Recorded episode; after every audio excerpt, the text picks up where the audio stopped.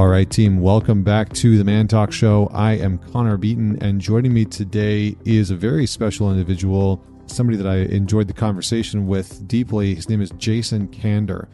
Jason is a former Army captain who served in Afghanistan and was the first millennial ever elected to a statewide office.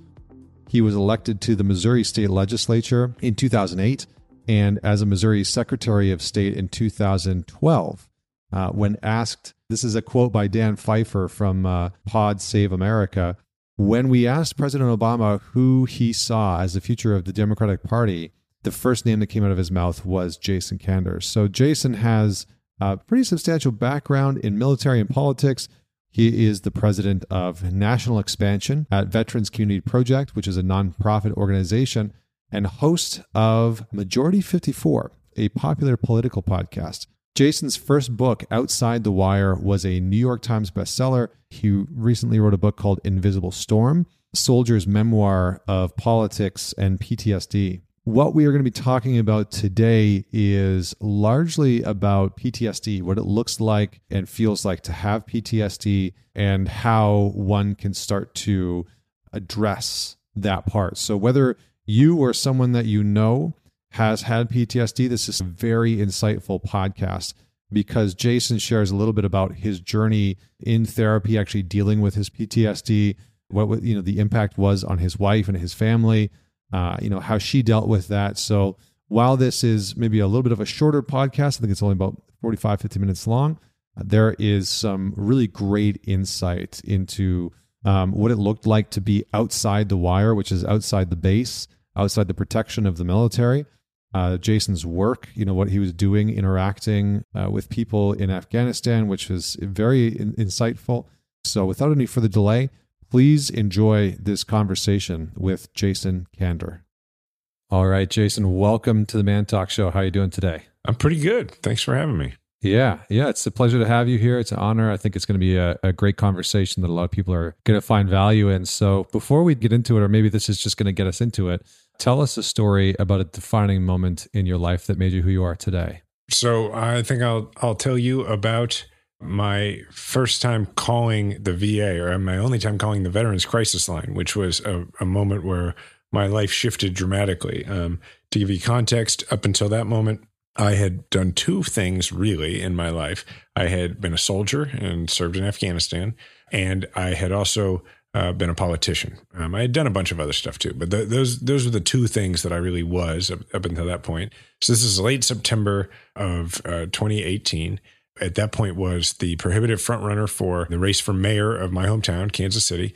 But a few months before that, I had been on the presidential campaign trail. So uh, I had already been Secretary of State of Missouri, run for the U.S. Senate, and I was one of uh, a few dozen people in 2018 who were thinking they were running for president in 2020 and uh, it was going pretty well. The whole presidential testing ground thing, spending a lot of time in Iowa and New Hampshire, going well from a campaign perspective. I was not going well because I had, at that point, unknown to myself or unacknowledged to myself, had untreated, undiagnosed PTSD from my service in Afghanistan. And the other part of this backstory is, is that my work in Afghanistan was I was an intelligence officer. So I never fired my weapon my entire deployment. What I did do was go outside the wire nearly every day and go, you know, meet with people who were pretty unsavory and were, had questionable allegiances. And I was going out and getting information on people who were infiltrating the government from the Taliban or from Al Qaeda, and then bringing that information back. But what that meant was, is I was out basically by myself, often just me and a translator, not defenseless, but not in a position to be able to successfully defend ourselves if if it was a trap. So, you know, I was constantly on edge uh, for the possibility of kidnapping or, or worse. But because I never fired my weapon, I was convinced that I was not a combat veteran. That's what I told myself. You know, I thought combat was Black Hawk Down or Band of Brothers, and that was it. If it wasn't that, it didn't count. And so I had spent a lot of time. I had spent over a decade telling myself, look, you can't have PTSD. There's just something wrong with you. That's why you have these violent nightmares and why you feel like you're in danger all the time and you can't sleep and all this sort of stuff. And then eventual depression and self loathing and shame and guilt and anger. But I was like, that's just me. And I was kind of keeping it to myself. My wife and I were the only ones who knew. So to get to your question, I had decided that I was too exhausted. Things weren't going well enough for me mentally for me to go through with running for president. And I had decided, you know, I'm going to go, I'm going to run for mayor of my hometown. That's going to make me feel great when I make a difference in my hometown. My kids are sixth generation Kansas Citians. I love my hometown. So that was the story I was telling myself. I also promised myself I'd go to the VA while I ran for mayor. Well, I didn't keep that promise. I didn't go to the VA. I did start running for mayor. It was going great. We were going to win. I felt horrible the whole time. I Was increasingly thinking about ending my life, despite the fact that f- from the outside things looked great. Right, campaign was going great, and then one night I just run out of ideas, and I was like, you know what? I'm going to call the Veterans Crisis Line and see if they know what I'm supposed to do. But I was real sheepish about it. I felt like you know they're they're probably going to tell me like keep this line clear for people who really deserve to call this line. And i called and i talked to the woman on the other end of the phone and then one of the first questions she asked me was have you had suicidal thoughts? And i had never acknowledged it to anybody other than my wife. So i said yes and then i just got really emotional. And then she asked me a few more questions about my service and that kind of thing about my symptoms. And i realized and this was to your question about a moment that defined or at least redirected my life, I realized that from the tone of her voice, that I didn't sound any different from any other veteran that she had talked to in that job. And I had been telling myself this fiction for a long time that I wasn't the same as other people and that I couldn't have PTSD. And I realized right then I did. So I went and I actually Googled PTSD and I had read it many times, read the definition to try and convince myself that it couldn't be me. But this was the first time I read it with like an open mind. And it was like somebody had written a paragraph about me. And I remember saying a couple of things that night to my wife. I remember saying, It's been almost 11 years, and I'm just now realizing that I got hurt over there and I didn't know it. And then the second thing I said a little while later is, I don't want to do this anymore. And uh, it was within like 48 hours that I had walked into the VA, we ended up in the emergency hold uh, for Suicide Watch. And, uh, and then soon after that, thanks to an organization where I now work, Veterans Community Project, thanks to them helping me, you know, get my paperwork moving at the VA, uh, I started weekly therapy not very long after that. And it's made a huge difference in my life, completely changed my life, saved my life. I appreciate you sharing that story. And it's interesting because I think that, uh, you know, a lot of the men that I've spoken with who have served in some capacity, whether, you know, whether it's in the military or um, SEALs or whatever it is, it's interesting how often and, and even just outside of the military you know just how often we as men can go through a really traumatic experience or an experience that's just larger than what our mind and our bodies know how to make sense of especially if we're kids and we can downplay that right it's like well there must be something just wrong with me i think mm-hmm. that's what stood out to me about what you're saying is the amount of men that I've worked with who had childhood trauma, you know, sexual abuse, physical abuse, verbal abuse, and the maladaptive responses that come along with that are often coded as there's just something wrong with me. You know, it couldn't have been the circumstance, it couldn't have been the environment, it couldn't have been what happened to me. It's just there's just something wrong with me. Right. So I, I appreciate you sharing that. Yeah, and and you know, I think for the I, I think for the military, I think it's even more pronounced because well, I wouldn't say it's more pronounced because what I don't want to do is have anybody hear this and go, "Oh, well, I didn't serve in the military, so what the hell is my excuse?" Like I try really hard not to gatekeep trauma because I gate kept my own trauma for over a decade, and it kept me from going to get help. And I think there's an element of this in our society, especially for men, regardless. But in the military, there's this necessary form of brainwashing, and I say necessary because I, I don't knock the military for this, but like from the day, you know, I can just speak for the army, but from the day you show up in the army, there's a very clear message that's gotten across to you, both explicitly and sort of in the air of, of everything, eh, it, which is eh, somebody has it worse. This is not that big of a deal. Somebody has it worse. Like eh, at first, like you're in initial training, so you're just tired. You haven't slept in days. You're hungry as hell. Everything hurts. You're dirty. You haven't showered. And they're just like, this is nothing. This is nothing. And so you learn really early, like, this is nothing. And so then for me, when I went downrange to Afghanistan, I was like, you know, there were two other guys on my camp who were doing similar jobs to me. And I was like, well, Todd and Kevin are doing this. It's not that big of a deal. And I was like, and I haven't been blown up. I had friends that I had gone through training with, you know, one who by the time I was in Afghanistan, he'd already been shot by a sniper in Iraq. Like, so in my mind, like, this is no big deal. Now, it wasn't until years later after I already I had already gone to therapy that I realized, well, and not to spoil part of the book, but um, Kevin had taken his life when he came home. And then I reconnected with Todd, and Todd told me, Yeah, man, after we left, they completely changed the way that they did the job because what we did was insane. And turned out he was having problems. And then not long after that, Todd attempted suicide. But I didn't know any of that then. All I knew was what I'm doing is no big deal. And I think that that, you know, when I say that, I realize now that a lot of people be like, oh, well, God, I didn't go through anything like that. You know what? It doesn't matter. Like your brain doesn't know what my brain went through.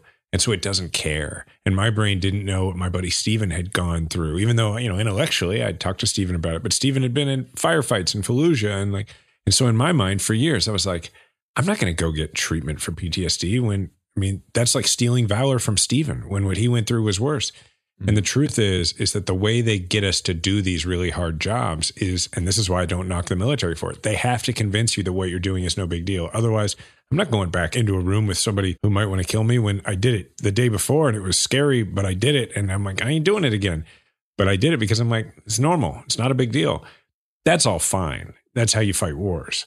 The problem is, is that nobody ever sits you down when you leave and is like, okay, actually, that was some crazy shit. And like, mm. that's not normal. And it's going to be completely normal if you are seriously affected by it. And I just meet people all the time who are like, oh, I didn't serve in the military. That's how they discount their trauma. Or, uh, you know, I had a bad divorce, but like, it's not like I went to Afghanistan. And I'm always like, hey, man, whatever it is that happened with you, it, trauma is trauma. Like, what's the point? And I spent 10 years trying to rank my trauma out of existence. Huge waste of my time. I could have gotten treatment, you know, early on in that period and been who I needed to be. But instead, I spent all that time trying to rank it out of existence and it just doesn't work. Hmm. Yeah, I appreciate you bringing that clarification and distinction just into play. Uh, I'm curious. I just want to step into the moment of like being outside the wire. Not that you know any specifics need to be shared, because I know that that's not necessarily possible. But I'm I'm curious if you can give some insight into what's that like. You know, what was that like for you when you look back at it, and then and then are there certain skills that you found that you developed there that have helped you in your marriage, in life, and in politics, and in the real world outside of that? Yeah, it's a really interesting way to ask the question. So, as far as skills that have been helpful, first, let me get to like what it's like going outside the wire in Afghanistan. At first, it is very frightening. It's very frightening the whole time, but it, you you don't really. After a while, you're like, it's just there. Like, yeah, yeah, it's scary, but it's really just like it's your job. After a while, you just, it's what you do. It's amazing what you can get used to, right? Especially when everybody around you is doing it. Like, everybody around you is also in Afghanistan. so it's not like it doesn't feel that unique after a while.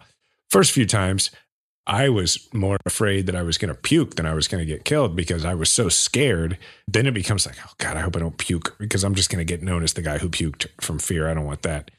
And so the social fear almost it takes, you know, precedence. Uh, but then after the first few times, you're like, well, this is what I do. I mean, I did it yesterday. I'm going to do it today. Like it just becomes kind of normal.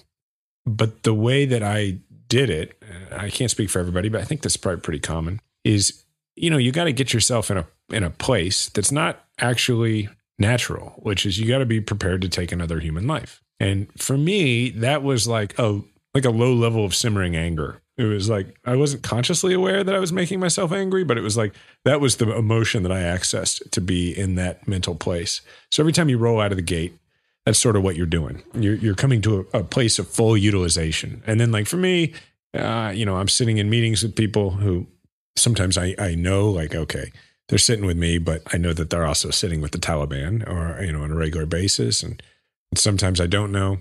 But you're just you're fully utilized. You're you're hyper aware. You you know where the exits are.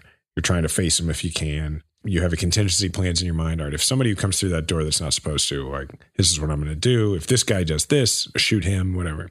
Never had to do it, but always aware of it. Always prepared for it. And then the way I would compare that, so here I'll do the difficult part first, where it's not helpful in the rest of your life, and then I'll talk about the ways in which it is the way it's not helpful is I like to use like an analogy like to golf. I'm not a big golfer, but I've I've played golf. If you're a good golfer on a full course, you know, you you might use nine clubs uh, during a round of golf, right? And that's kind of like life. You know, you've got uh, nuanced emotions. It's not just sad, angry, mad, bored, right? It's like you know, you got empathy, right? You got embarrassment. You have you have things like that that you you feel, and that that's you know like playing around a golf. You go to Afghanistan, it's more like you're on the par threes, which is to say, you're probably not going to need your driver. You know, you're going to use like a seven iron, a pitching wedge, and a putter. Maybe if there's like a long par three, maybe you're going to use your your three wood, and that's it. So you got like anger, like that low level of simmering anger. You got like whatever you would call it when it's like slap happy, just gallows humor. Like you're just sitting around with your friends and you're laughing because what else are you going to do? You're bored. And sometimes you're like homesick, right? You don't necessarily use any of the other clubs because you feel like the other clubs might get you killed. If you're using empathy and nuance, which sometimes you need, but if you're using it a lot, well, then you may not be watching the door. And somebody may throw a bag over your head and pull you out of that meeting and take you to an appointment with a beheading video on YouTube. So my brain learned to be on the par threes. And I came home and now I'm on a full course. And I'm supposed to access the rest of my bag, but I haven't swung those clubs in a long time. But to get it, this doesn't work very well in the analogy, but it, it's not just like I haven't swung those clubs in a long time. It's also like my brain feels like if I swing those clubs, I might get killed. And I have to convince my brain that I'm no longer on the on the par threes, but I couldn't. So that was the skill that I lost was the the ability to access all those other emotions without feeling like it was making me more vulnerable and potentially going to get me killed, even though I intellectually understood I wasn't in Afghanistan. Now, what it did for me that was useful is I had developed an ability to have a level of calm under enormous pressure that most people don't access unless they, you know, go overseas and do that kind of work or, or just go overseas as, as a soldier. So, as a politician, when I was in meetings that were very high stakes, Whereas other people would probably get really nervous and really dislike that situation. Or when I was performing in a way where it was like a very big moment and I needed to really nail a speech. Whereas other people might be overwhelmed by the adrenaline. I craved the adrenaline. That that was the only time I felt present. So like I never felt better than when it was the biggest possible moment because I was just searching for that level of adrenaline high. Um, I don't think it made me a better father and a better husband, really, at all. Um, but therapy did, because mm-hmm. therapy allowed me to access those clubs again. Yeah, I love the I love the analogy, and I appreciate you filling in what it did that wasn't maybe helpful. You know, showing the maladaptive side of things and and the impact that was going to mm-hmm. be my follow up. So you kind of you answered all of it. So I think you did a good job of describing what those types of circumstances can leave you with. But I'm curious for people that haven't experienced PTSD in any real form, or maybe haven't necessarily been around it as somebody that that's gone through that, how would you describe it to somebody that really has no context to it? Well, PTSD is an injury. It's an injury to your brain based on memories. So I the reason I describe it as an injury is because like any other injury, you treat it and then you manage it. But I didn't know that. I thought what a lot of people think, which is that PTSD is a terminal diagnosis because that's what we're shown. I mean, in movies and TV, I mean, you get it's all PTSD porn. It's all voyeurism. Mm-hmm. It's usually a combat vet going through a situation where they are careening downhill. Right? They're they're using drugs and beating their wife. It's usually a man, so they're beating their wife and they're robbing a bank. There's like no fewer than like four or five different movies about combat vets with PTSD robbing banks. It's true but you know what they don't make movies about and what they almost never show on TV or in film, even though it's much more common. It's post post traumatic growth. They just there's just people, whether they're vets or not, walking all around us like the aliens and Men in Black. They're just everywhere, and they are people who have been through therapy and dealt with their stuff. And you know, yeah, they still got PTSD, but like they got PTSD the way I still have a knee injury, which is that I had knee surgery 20 years ago. I ice my knee and I run and I maybe pop a couple Advil sometimes. And like, I still run pretty fast.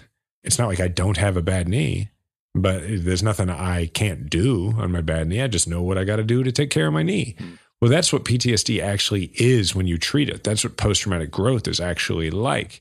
So, what is PTSD? It's an injury and it's an injury like any other. But we have sent a message to the world that a diagnosis of PTSD is a terminal diagnosis, that it, it will either end your life or, best case scenario, it will end your career.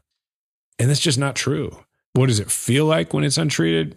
I can just tell you what it felt like for me. it sometimes it felt like my shirt was too tight like you know almost like like just it was like this ever present stress and tension that i couldn't seem to rid myself of unless i was fully present in a moment and the only way i was fully present in a moment was when i was performing like doing a big media interview or giving a speech that kind of thing and after a while that didn't do it either you know so i just used what was in front of me i had a political career in front of me and i used that as my coping mechanism as my self-medication it doesn't make me more virtuous than somebody else who used heroin instead. It's just what I had in front of me was this. So that's what I used. If I hadn't, maybe it would have been something else.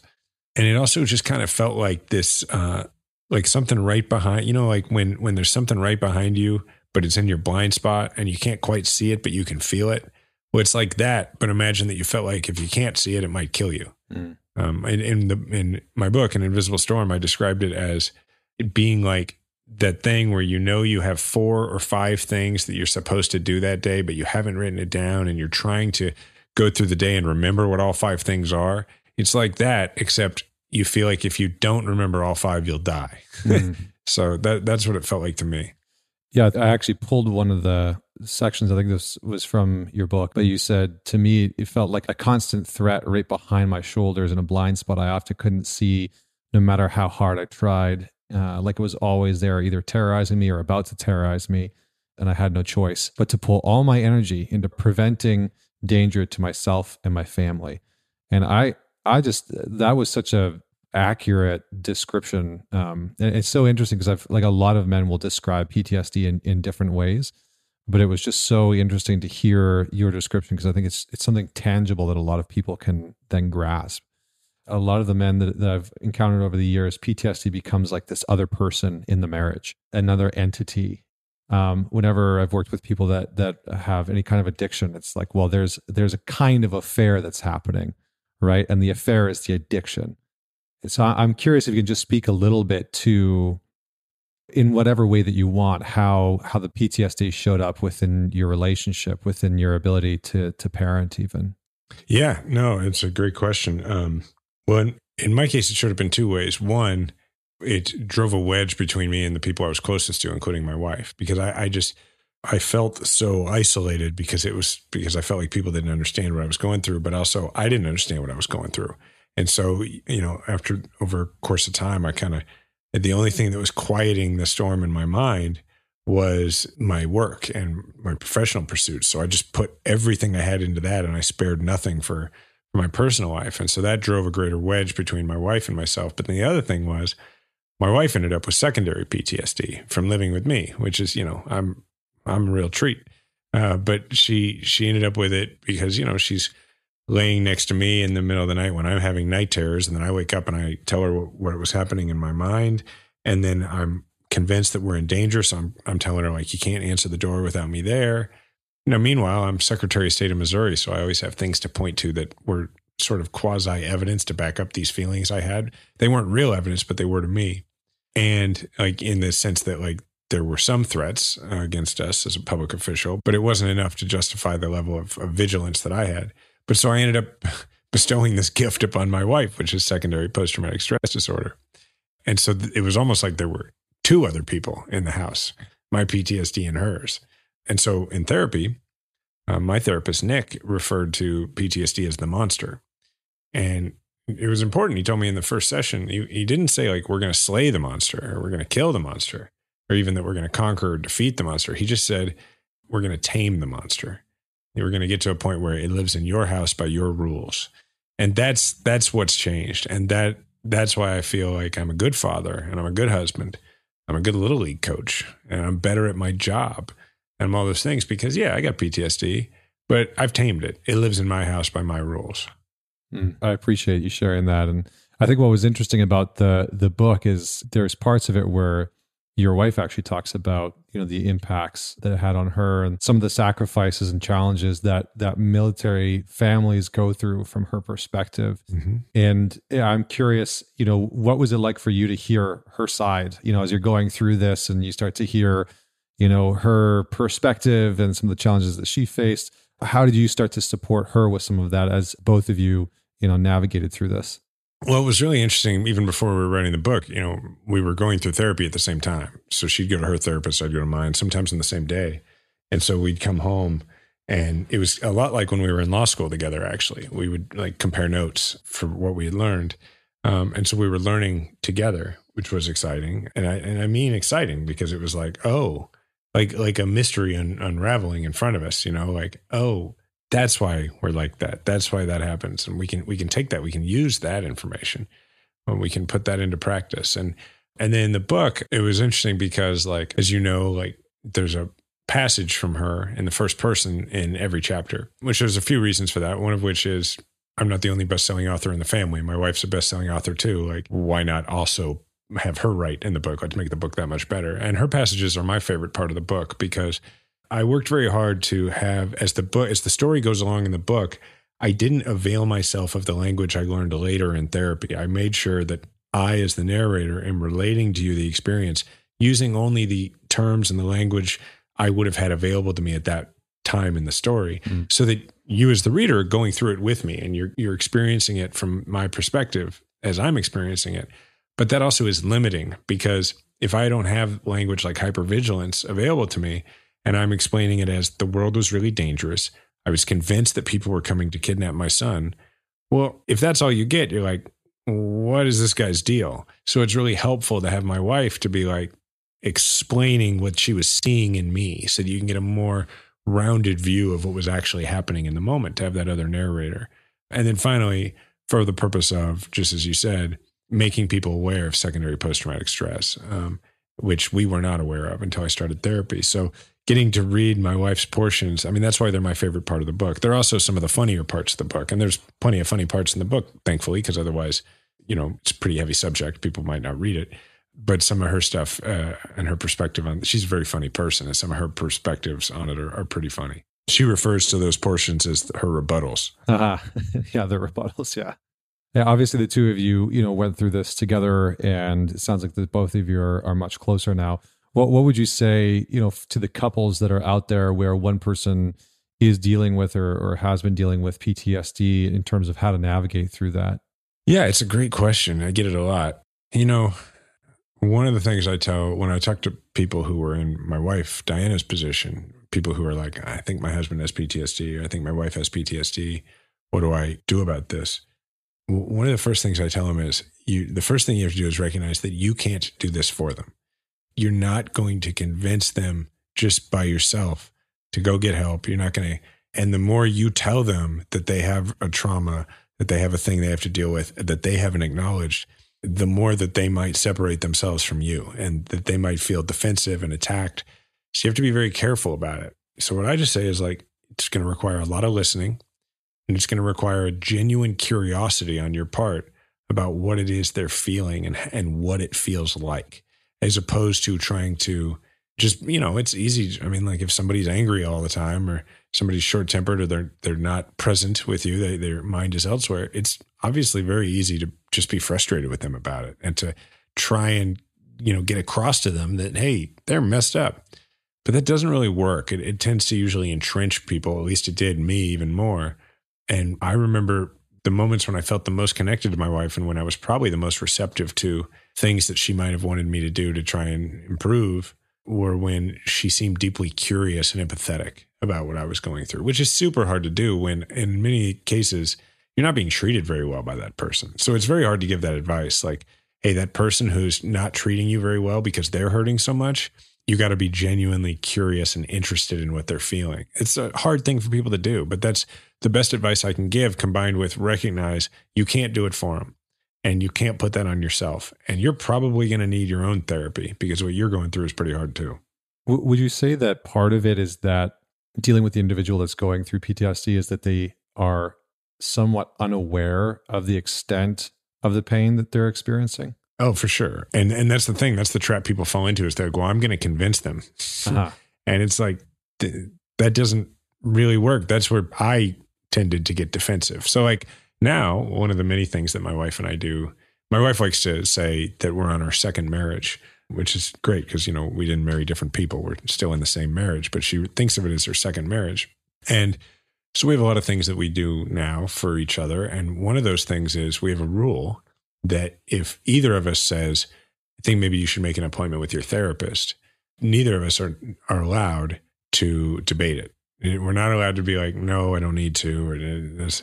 No, we kind of either one of us can call it and just be like, time for a therapy appointment, and the other person can't argue and just has to make an appointment with their therapist. And and you know, it doesn't anymore. It's not super common, but it happens sometimes. And it's you know, we try to be good about not having it be like when things are really going off the rails. It's just like, hey, I feel like you've been off lately, and I feel like I'll give you two examples. For me, I've been very involved in Afghan evacuation efforts over the last 10 months. Um, I've been thankfully successful in getting a bunch of people out of the country that I knew, but it's still been super stressful and enormously stressful and, and traumatic. And uh, my wife not long ago was like, You need to make an appointment with Nick, my therapist at the VA. So I did, and I've gone through a new round of trauma therapy to deal with this. My wife, back in like, I don't know, about six months ago, her closest friend, one of her closest friends, probably her closest friend, uh, took her own life. It was her closest friend, but also her business partner. And so my wife, just the way I had sort of tried to rank my trauma out of existence by saying, well, you know, I, I didn't get blown up, I didn't get shot at. She was like, well, Sarah was my business partner. She didn't feel like she had the right to really, truly grieve this person because they talked four or five times a day every day and they built a business together but like they didn't hang out socially that often. So like the story she was telling herself was, well, you know, was she my best friend? Was she, you know, so she was not allowing herself to accept the idea that she really needed to grieve this person because it was a very a person deeply close to her who she lost. And so that was a case where I was like, hey, you need to go see your therapist. And she couldn't argue. And she went through a new round of trauma therapy to deal with that. And we're both better for it. So, mm-hmm. so that that's where a rule like that comes into play. Yeah, that's a that's a great rule. I appreciate you sharing that. Can you give some insight? Because I can imagine that there's probably someone or a few people listening to this that have kind of had the knowledge that you know they've experienced something traumatic. Maybe they have some PTSD symptoms. Can you give some insight into some of the trauma therapy that you went through? Just like what does it look like? You know, what are some of the things that you found useful and helpful just to kind of give people insight into behind the curtain? I guess you could say. Sure.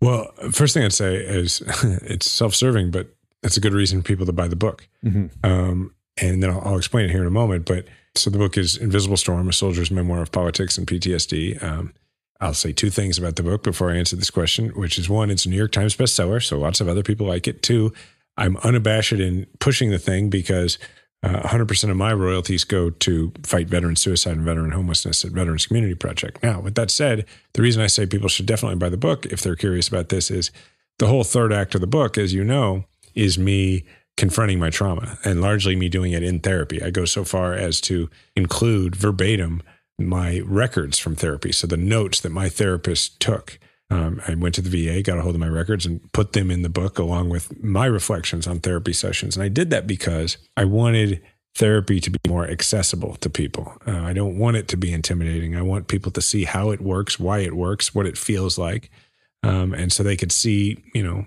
they. I wanted to let them into the therapy room with me. Uh, what I did is I did cognitive processing therapy and prolonged exposure therapy. There's a lot of different kinds of therapy. These are the two that worked for me but that doesn't mean that they're supposed to work for everybody. If they hadn't worked for me, I'd have gone and done the next thing, and I would have just kept going until I found what worked really well for me. But in my case, it was cognitive processing therapy and prolonged exposure therapy. Uh, CPT was, you know, kind of your more standard talk therapy. But for me, the important part of it was, you know, I would talk about what I was feeling and my emotions and that kind of thing. And my therapist, Nick, would then go to his whiteboard often and he would he would write down what I was saying on one side, and then on the other side he would write down stuff about PTSD, things he was literally teaching me about my brain, and then he would draw lines to them, and it, it was. It was, you know, my great uncle told me that getting a that going to therapy was like getting a master's degree in yourself, and that is very much what CPT felt like. It was like Nick was like holding an interactive seminar with me about why my brain was doing what it was doing, because as a buddy of mine said, knowing is half the battle once I knew that, I could understand what was real and what was the monster, what was PTSD trying to convince me of something. That's what cognitive processing therapy allowed me to do. That's just my non clinician way to explain it. Uh, prolonged exposure therapy was harder. Prolonged exposure therapy was going right at my trauma. So I would go into a therapy session and I would get out my phone and I would record on the voice memo. Nick would have me record myself as I would tell Nick, I would recount for about 45 minutes a memory, a traumatic memory from Afghanistan. And Nick would each time listen to it as if he had never heard it. So he'd ask me questions like a person who had never heard the story. And then my therapy sessions were weekly. So then in between the sessions, my homework was every day I was to put in my headphones and I had to close my eyes. I wasn't allowed to multitask and I had to listen to that 45 minutes of me retelling that memory. And what would happen is, is I would unlock additional parts of the memory because I'd been trying so hard not to think about this memory for years. And I would unlock other parts. I'd come in and I'd do it again the next week. And then there'd be other parts that I had forgotten about or that I had kind of blocked. Like I would sweat and uh, my hands would ball up in fists. And, uh, you know, I was re experiencing it. And then after a while, I remember we did this with several different memories. But after, the, uh, after a while, I came to him and I was like, hey, I'm bored with this one. Can we do something else? And he was like, Great. That's the point. Boredom is the goal. If you're bored with it and it's no longer, you know, you're not having that reaction anymore, then now it doesn't have that grip over you. And now you're taming it. You're taming this part of the monster. And so we would do it with other memories. The other piece that I did, which I think is part of prolonged exposure therapy, is something he called in vivo practice or in vivo therapy, which I guess is like Latin for like in life. And, you know, and that was a different kind of homework where I had these avoidance, which I only in therapy found out were avoidance techniques, things I just didn't like doing. I didn't watch, you know, films or read books about war or about kidnapping because that was what I was worried about overseas. It's not that I didn't enjoy them so much. I didn't do it because I thought that's what was giving me nightmares. I thought that's what was upsetting me. And sometimes it would like upset me, but I, you know, it was like junk food. I liked it. But what he taught me was no, actually, your subconscious is playing whack a mole. You're consciously playing whack a mole with these memories all day and trying to avoid them and trying to stay busy and not think about them. And then you go to sleep at night and your subconscious is like, we're dealing with this shit. And that's when you get the nightmares. So he got me watching those movies and reading that stuff. And that really helped with the underlying trauma of the nightmares. He also had me do things like sit in a restaurant for 45 minutes with my back facing the door, go on a walk and go 30 minutes without turning around, put in AirPods uh, and listen to something instead of being like, I got to be able to hear everything around me when I'm on a walk, you know, things like that. And over time, I got better and better at doing those things. And so that was another part of the homework. So uh, that's that's a pretty good explanation of the therapy, I think. Yeah, it's it's pretty robust. I appreciate you sharing all that, and I'm sure that you know that gives some insight into you know people that are curious about it. And then obviously you know, going into the book i think will be really helpful because you do lay out a huge part of your process which i think is very helpful for people. I know we don't have a ton of time left but i i do want to switch gears a little bit into the withdrawal from afghanistan. And i know you've done a ton of work around that. I know that you know this is a huge priority for you what do you try and say to average citizens that see this and don't really know the complexities of it? I know we're not going to do it justice, but what, what do you say to average people about why it's so important and why it's such a huge priority for you? Well, it's a huge priority for me personally because they're my friends. Became initially a huge priority. And then we pulled off this wild cowboy-ish operation and got a bunch of our people out and then realized well there's a bunch more people we might be able to get out who deserve to be out so we kept doing it. So at this point, this little ragtag nonprofit that my military buddies and a few of my political buddies and I started called Afghan Rescue Project has evacuated over 1,800 Afghan allies out of the country, which is not what we intended to do when we started. And it's great that we did. So, yeah, as, as to the people who I don't know personally who we've gotten out, I will just tell you to me, it's real simple. Um, we spent 20 years in that country, and it really doesn't matter what you think about the war, the length of the war our country spent 20 years there, and guys like me spent our tours saying what our government was saying to those people, which is if you have our back, we're going to have yours. Like things go bad, we're going to get you out. And that's why every Afghan who worked with the coalition has saved every single piece of paper and every single little bit of proof about what they did. Everything. Like, you know, that stuff you get in your job, whatever your job is, no matter who you are out there that says like, oh, you did this training. Here's a little auto pinned copy of a certificate that you like file right in the in the circular file goes right in trash. You don't care about it. Every one of those things that the Afghans got, they kept because they knew it was potentially a ticket out of hell one day. Every photocopy of their ID that allowed them to get onto the base or to the embassy or whatever. So when the evacuation started, that stuff was also evidence that could get them shot in the head by the Taliban. So they had to give it to their buddies in the American military or American diplomatic corps.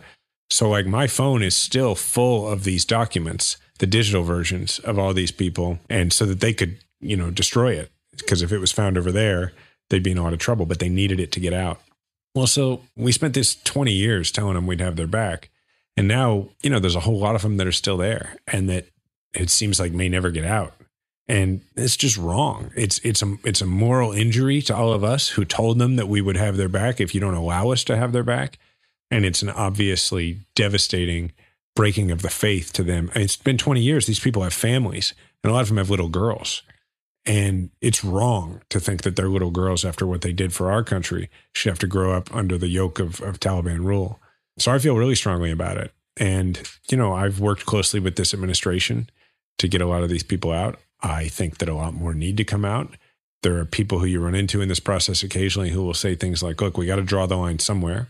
And I'm sort of like, no, I don't think we do, because I think that the line ought to be anybody who helped us, we got to get them out. And so I feel like maybe that's the direction we're going now. And that's, that would be good, but we have a long way to go. Mm. And uh, I guess the other thing I would tell people is, is that you know, over the next several years, no matter where you live in this country, there's a high chance you're going to meet an Afghan refugee, a person who got out of the country in the last year or so. And what I want people to know is that, you know, you're going to meet, these are extremely industrious people. They managed to get, you know, with our help, but really they did it. We weren't there. They got themselves out of that place. They evaded the Taliban to get out they're very industrious and they will be over the course of time in positions of management. They will be in they will be starting businesses. Their kids will be extremely entrepreneurial. But for the next few years they're going to be your uber driver your lyft driver. They're going to be making your coffee at starbucks. They're going to be janitors. They're going to be these things. And i guess what i want people to know is that they're all heroes is that every one of those people you meet no matter what the job is that they have at the moment you meet them they did something truly heroic to get their family out of that country. They're worthy of your respect. Hmm. I appreciate that a lot, and um, that's that's us today. I mean, I, f- I feel like that would bridge us into a much larger conversation of war and politics. And you know, I'm so wildly curious now to get your perspective on American politics right now. But we'll have to leave that maybe for a, a later conversation, and and when we have more time. But sure, yeah, listen, Jason, thank you so much for for coming on the show and, and, being with me here today and for just sharing your story with our listeners and for everyone that's out there. Go and check out Invisible Storm, Jason's book, A Soldier's Memoir of Politics and PTSD. And Jason, anywhere that you want to send people to follow along with your journey and the work that you're doing? Oh, I really appreciate it. Thank you. Uh, and thank you for having me, Connor. I'm the president of National Expansion at Veterans Community Project. They can check out Veterans Community Project at vcp.org. Um, you can follow me on Twitter and Instagram at Jason Kander. And um, my podcast, which I do weekly, it's a political podcast, is called Majority 54. And uh, you can buy the book wherever you buy books. But if you want to support independent bookstores, you can go to uh, invisiblestormbook.com. Outstanding. Thank you so much for everyone that's out there listening. If you know somebody that would enjoy this conversation, benefit from it, make sure that you man it forward, share it with them. And until next week, this is Connor Beaton signing off.